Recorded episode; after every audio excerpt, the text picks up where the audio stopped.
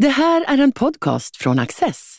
Du hittar fler av våra program på access.se och på Youtube. Mycket nöje!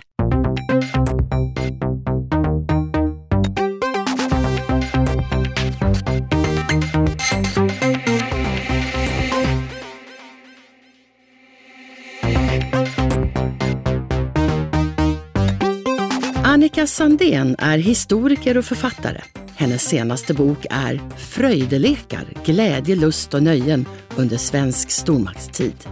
I likhet med hennes föregående böcker specialiserar hon sig på människans liv och öde bortom kungalängderna och de stora fälttågen. Vad gjorde ungdomar i Sverige på 1600-talet? Sandén beskriver deras lekar, seder och trender. Hur lekte barn på 1600-talet? Ja, de verkar ha lekt nog ungefär som barn leker idag. Eh, det är ingen som riktigt lär barn hur barn ska leka utan de tycks ju ha det i sig på något sätt. Beroende på lite vilken ålder de befinner sig i. Men sådär eh, att de leker härmlekar. De härmar gärna det de vuxna gör och de leker gärna att de springer och jagar varandra. Jag tycker att det man ser så som barn leker idag, det tycker jag mig kunna känna igen från det jag har hittat i materialet från den här tiden. Eh, och det är också någonting som liksom har lagt grunden för den här studien eller utgångspunkten att det tycks som om det finns en lust att leka hos människan. Eh, som kommer till uttryck på massor med olika sätt. Och just när barnen leker så tycks det ju som att man snuddar vid någonting ganska så, eh, vad ska man säga, allmänmänskligt. Just att vi har det i oss, så att säga. Sen är det ju vuxenvärlden då som sätter ramar för hur mycket barnen får leka och vad de får leka. Men om de så att säga lämnas åt sig själva så tenderar de faktiskt att börja leka det man är van vid när man läser historia, mm. eh, speciellt om stormaktstiden och så, är ju att det är kungalängder, mm. det är adelsfamiljer och det är krig och det är fälttåg och gods byter ägare och allt sånt där. Men, men just hur exempelvis barn gjorde mm. och ungdomar och så vidare, det, det, har man inte, man har inte haft lika mycket koll på det verkar det som. Nej, eh, det, så är det nog. Eh, och det är också en annan utgångspunkt med den här boken är just att jag intresserar mig just för så att säga vanligt liv eller hur de flesta levde. Och jag har alltid intresserat mig mer för eh, allmogebefolkningen eller jag har på något sätt alltid identifierat mig mer eh, med människorna i byarna än med krigsfolk eller adelsfolk eller borgarfolk i städerna, alltså hustrur som alltså hantverkare. Det har mer legat åt, åt det här byfolket så att säga Eh, de jag har stött på, de som jag blev förtjust i en gång. Ehm, och just hur de levde, det är ju överhuvudtaget ganska svårt att komma åt. Eh, och det här med glädjen, det springer ur ett intresse från min sida just att jag vill eh, fördjupa bilden av den här tidens människor och även hur människorna levde då. Som inte bara då att det var kallt och eländigt och svårt och mörkt som det för all del också var. Men jag tänker det måste finnas mer till det här. Eh, så att eh, det har varit en önskan om att så att säga bredda bilden av den här tiden och att lek och glädje är ju någonting som man ju kanske inte först tänker på när man tänker på stormaktstiden. Men att det ändå har liksom vuxit fram en önskan om att komma nära det. För det, det här är ju en tid när Sverige inbegriper till många krig, mm. det, det, är sjukdom är väldigt vanligt, många barn dör. Och, alltså det är inget enkelt liv. Svält finns fortfarande, missväxt kan, kan äga rum och så. Och man, man föreställer sig inte att, att människor då eh, var rätt lika oss. Precis. Alltså i vissa avseenden var de ju oss väldigt lika. Eh, när det gäller såna här stora allmän, alltså när det gäller stora livssaker som att se sina barn växa upp, förhoppningarna som man lägger i barnen, eh, önskningarna för dem, eh, lusten att roa sig som vi ska prata om nu. Det finns väldigt mycket som, eh, som så att säga, eh, som, som, som, som låter förstå att vi är väldigt lika varandra. Och det gäller, tänker jag mig, över tid men också geografiskt sett över jorden idag. Vi har ju eh, vitt skilda delar av världen som lever på vitt skilda olika sätt men att jag tänker mig att vi ändå någonstans skulle kunna enas om vissa ganska grundläggande koncept. Mm. och föreställningar som handlar om det här med skydda barnen, skydda varann, säkra den egna kroppen från angrepp. Det finns, ja, du vet alla de här, det finns vissa. Sen är det ju andra saker som vi är väldigt olika naturligtvis. Sättet att se på den enskildes eh, förmågor och möjligheter, sättet att se på hur samhället ska styras, sättet att se på hierarkier. Vi kan hålla på länge och prata om olikheterna. Eh, och även sättet att se på alltså föreställningar om det magiska, det vi kallar vidskepelse idag, föreställningar om hur jorden är beskaffad. Det finns ju mängder med skillnader mellan oss idag och de för 400 år sedan. Men om man nu tänker sig att människolivet då, precis som du sa, det var svält, det var missväxt, det var eh, väldigt mycket av dygnets alla timmar gick ut på att säkra försörjningen, få det varmt i stugan, ha mat i förråden.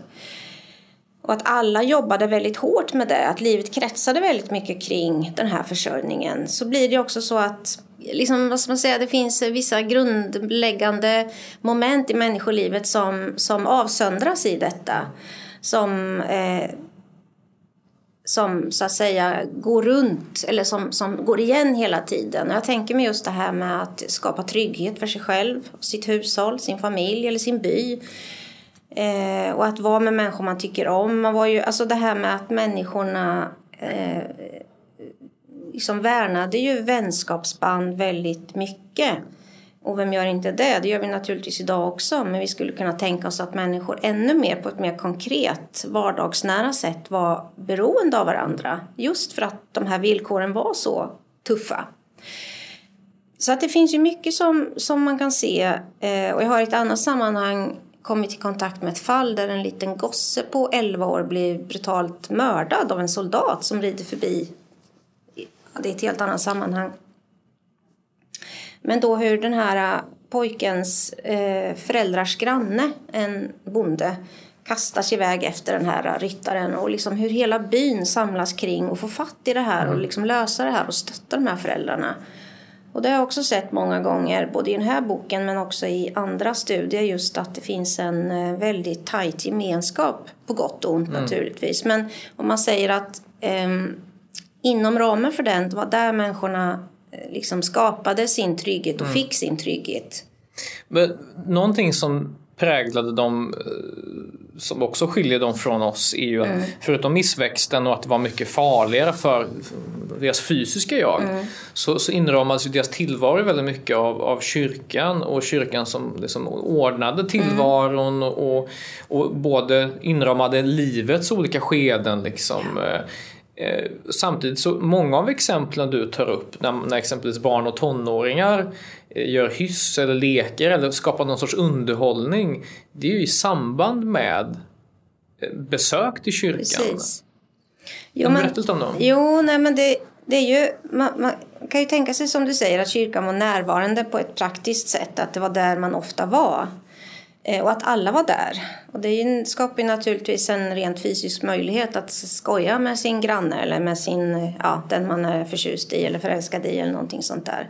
Så att rent fysiskt så skapar det ju förutsättningen att alla var på samma plats.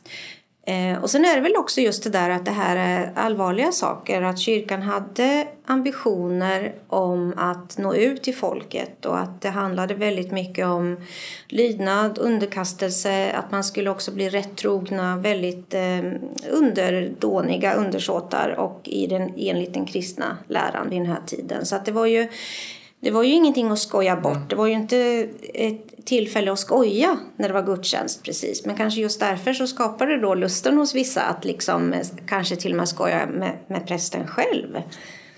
Eh, eller att man på något sätt då väckte uppmärksamhet. Och det var ju naturligtvis tacksamt för alla var ju där och kunde mm. bevittna det här. Vad gjorde barn då i kyrkan? Ja, alltså eh, i kyrkan, i det här materialet där man då kan hitta sådana här spår och sånt här, det är ju där som då prästerna klagar på församlingen att de får hålla ordning på sina ungar. Mm. För de, särskilt pojkar, står uppe på läktaren och väsnas, drar varandra i håret och kastar av mössorna eller spottar fruktkärnor till och med på prästen hade de siktat på vid ett tillfälle i predikstolen. Sådana där grejer som ju man naturligtvis inte kan tolerera men som man förstår pojkar har svårt att sitta mm. still och de vill skoja och busa och bråka. Eh, flickor har jag sett i lite andra sammanhang. Mm. Vid ett tillfälle hade några flickor övertalat en liten gosse att han skulle ha flickkläder på sig som har ställt honom på kvinnfolkssidan som ett bus. Alltså den här typen. Mm. Och sen har vi också då äldre kvinnor har jag sett också att prästen irriterar sig och även den övriga församlingen på kvinnor som sitter och skvallrar och tisslar och tasslar och skrattar i kyrkbänkarna under predikan. Eh, och, alltså under gudstjänsterna som ju då stör den övriga församlingen. Så att man förstår att det är mycket som händer där. Mm. Man kan ju tänka sig att, att i, i vår tid så har vi ju väldigt mycket väldigt lättillgänglig underhållning. Mm. Vi har liksom mm. strömningstjänster och spel ja, ja. i våra telefoner ja. och så vidare. Det, de här människorna lever ju både i en rätt svår tid eh, men de får också skapa sig väldigt mycket av sin underhållning. Mm. Jag tänker på, på ett ställe så räknar en person du citerar, han räknar upp många lekar och kanske en av lekarna kände jag igen, blindbock, men sen mm, är det liksom precis. bara lång radda med lekar. Alltså man verkar ju skapa sig väldigt ja. mycket underhållning. Kan du berätta lite om vi, vi, någon av de här lekarna? Jo, det, det fanns ju en, eh, verkligen en uppsjö av lekar, alltså just som du säger, de hade namn alla de här lekarna. Idag så känner vi väl igen blindbock, tafatt och några till kanske. Bulleribock känner vi till, mm. eh, lite sådär, så det finns. Eh, och, det är ju och det är också intressant det här, det här tidlösa eller allmängiltiga som träder fram just när man pratar om lek. För att bulleribock och eh, blindbock, tafatt, den här typen av lekar har lekts i det gamla Egypten, i Indien. Alltså vi har exempel på det från hela världen och i alla tider. Och barn kan fortfarande leka det här på skolgårdar. Så att det finns någonting i det här att det, det, det är en lek som så att säga återföds mm. hela tiden. Eh, den här, de här andra lekarna som den här Rudbeck eh, tecknade ner och han skriver ju också där någonstans att och jag, kunde, jag kunde hålla på hela dagen och skriva ner namnen mm. för det finns ju många som helst liksom. Eh, och det, det är ju mycket av sådana här lite kamplekar, kämpalekar. Den här uh, Temja, vad hette den nu då? Temja stutar tror jag den mm. heter. Mm. Då skulle man alltså binda fast sitt ena ben vi skulle mm. binda ihop våra ben och så skulle man försöka fälla varann. Eller den som rycker hårdast mm. vinner då.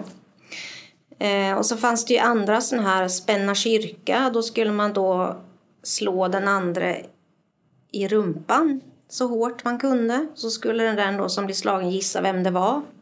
Alltså det är ju det är en poänglös lek? Eller? Ja, men alltså det är ju sådana här lite maktlekar är det ju som barnen kan leka i på skolgårdarna även idag. Det här att vem som tål den hårdaste sparken i ändan vinner och sånt där som är på gränsen till vad som egentligen är, borde vara okej. Okay. Blodkrona? Ja. Jag såg häromdagen, jag var ute på en promenad, ett fotbollsmål och där stod det, jag skulle tro att det var ett gäng eh, studenter alltså universitetsstudenter, mm. någon slags nollning eller sådär.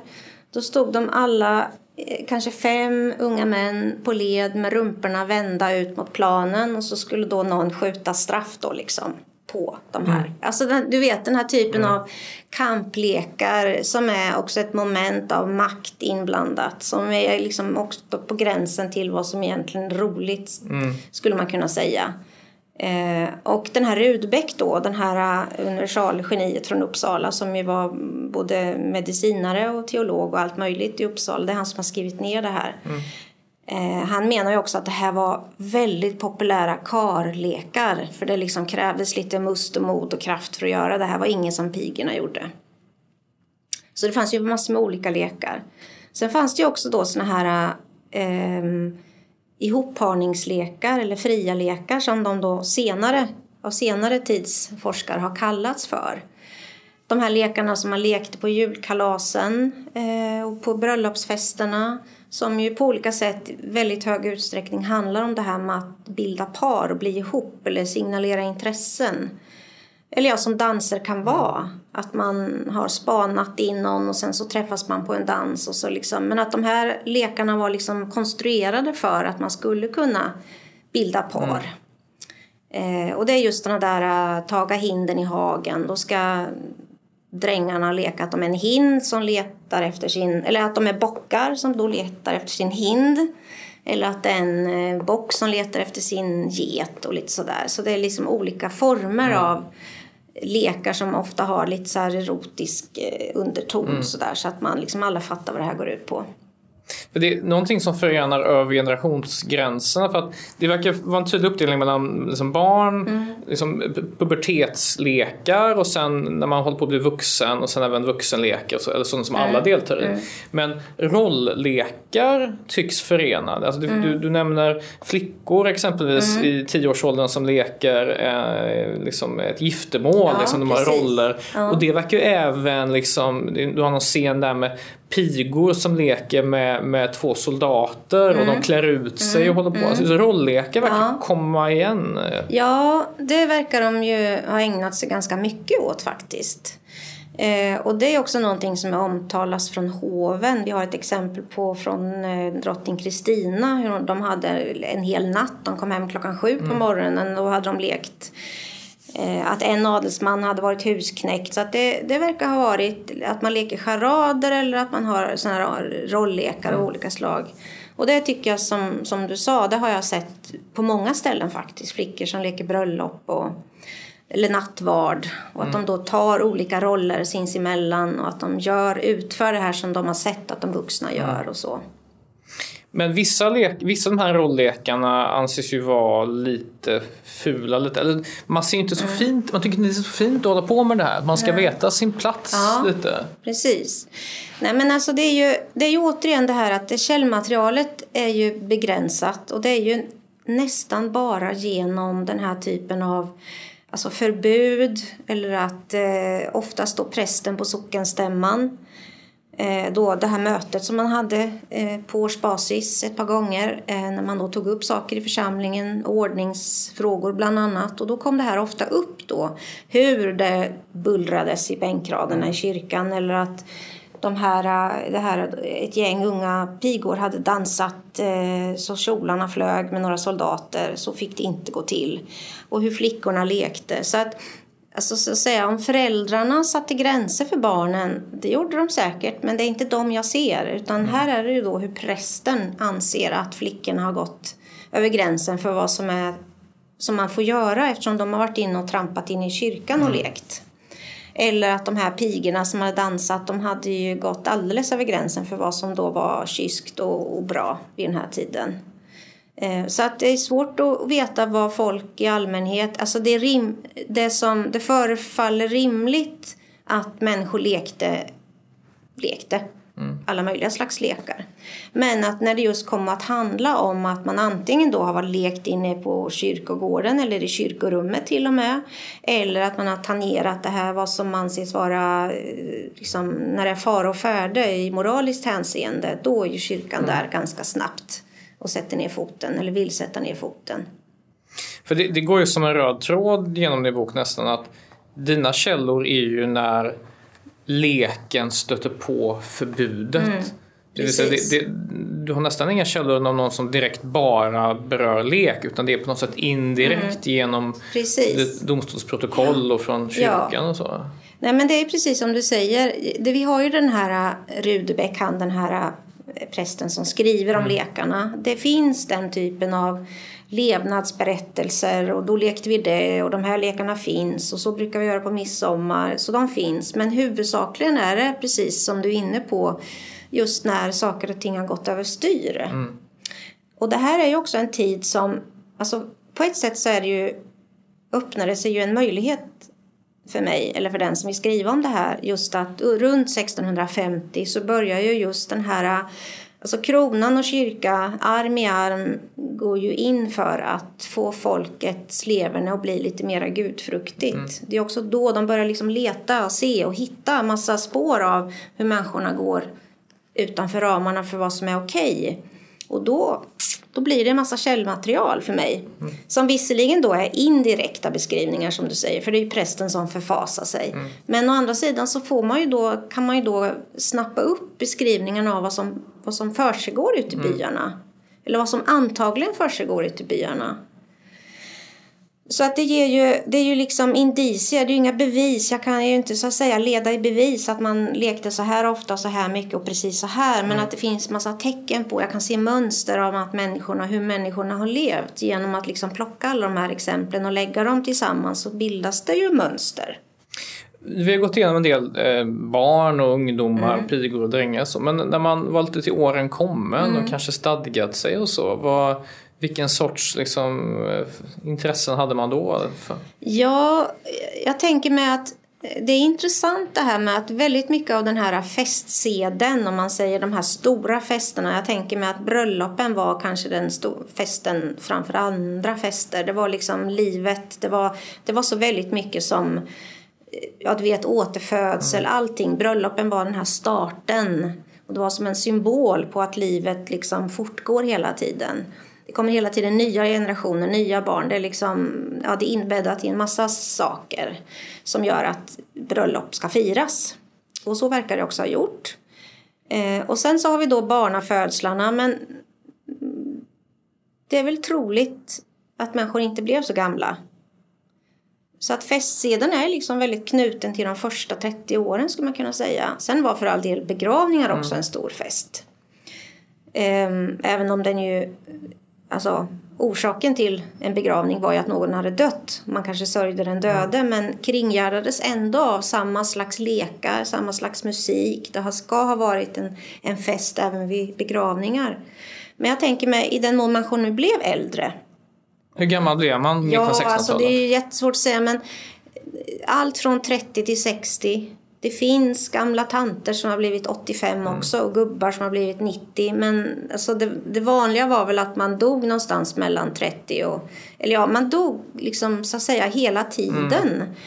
Mm. Eh, men 40, 50, 60-åringar fanns det ju mm. gott om. Det gjorde det faktiskt. Men jag tänker mig att deras, alltså festen var ju, festerna var ju dels knutna till eh, eh, de här, alltså för den enskilde personen så kunde du så att säga förhoppningsvis räkna in ett antal stora fester när du gifter dig, när du får barn och sådär. Men sen är det ju också det där att man levde ju ganska tätt tycks det. Och att man, om man ser på de här eh, vid varje dop, vid varje bröllop så var det ett stort gäng vittnen involverade. Eh, så att man var ju engagerad också i andras dop och vigslar och begravningar och kyrktagningar och allt vad det var. Så att för den enskilda personen så var man ju inte bara sina egna bröllop eller sitt eget bröllop utan också väldigt många andras. Mm. Och där tänker jag att det fortgick ju hela livet. Men sen har du också det här som de här festerna som tycks vara knutna till året och dess rytm. Alltså det som händer på våren och det som händer när man ska bereda jorden och sen vad som händer under sommaren och skördehalvåret och sen ska skörden in och sen så är det midsommar och det är påsk och det är jul och det är Mikkelsmäss och det är ju, det är ju en stridström av fest. Och det är ju också det där att man, man eh, men det kanske är ett tecken på den här, eh, ens eget liv idag att det är som så förhållandevis bra. Att man rör sig på en sån bekvämlig nivå som man, nej jag orkar inte. Men de hade kanske ett behov av att festa och ha roligt. För de tycks mm. ju ha ställt till med kalas för vilket skäl som helst. Mm.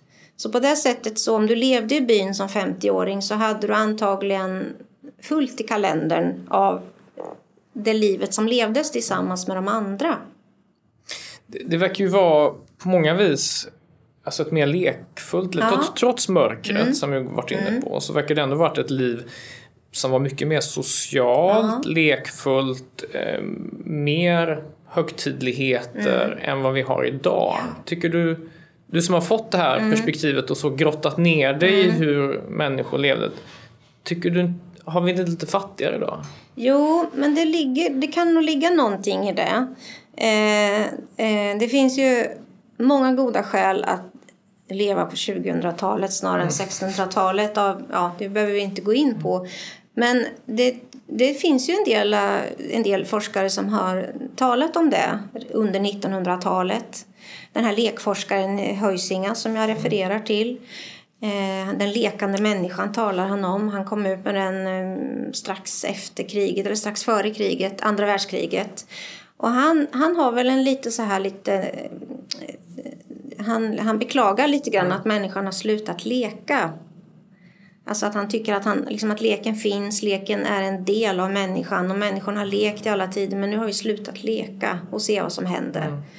Och det där har inte jag gett mig in i. Eh, men det finns nog en tanke om att eh, ändå att det här svåra genererar lek.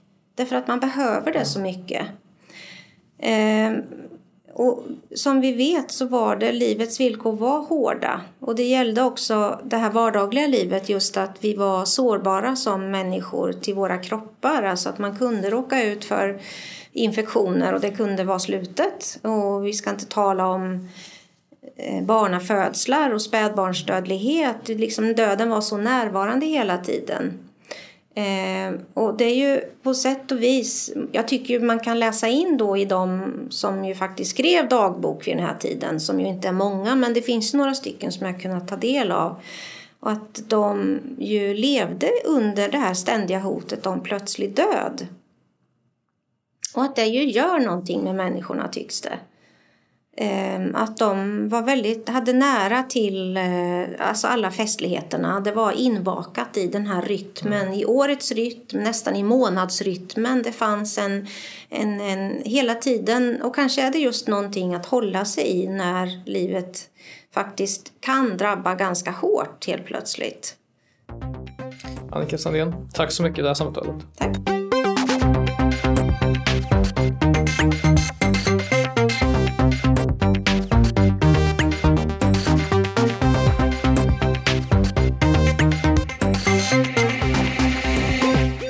Du har just lyssnat på en podcast från Access. Du vet väl att vi också är en tv-kanal och tidning? Teckna en prenumeration idag på access.se.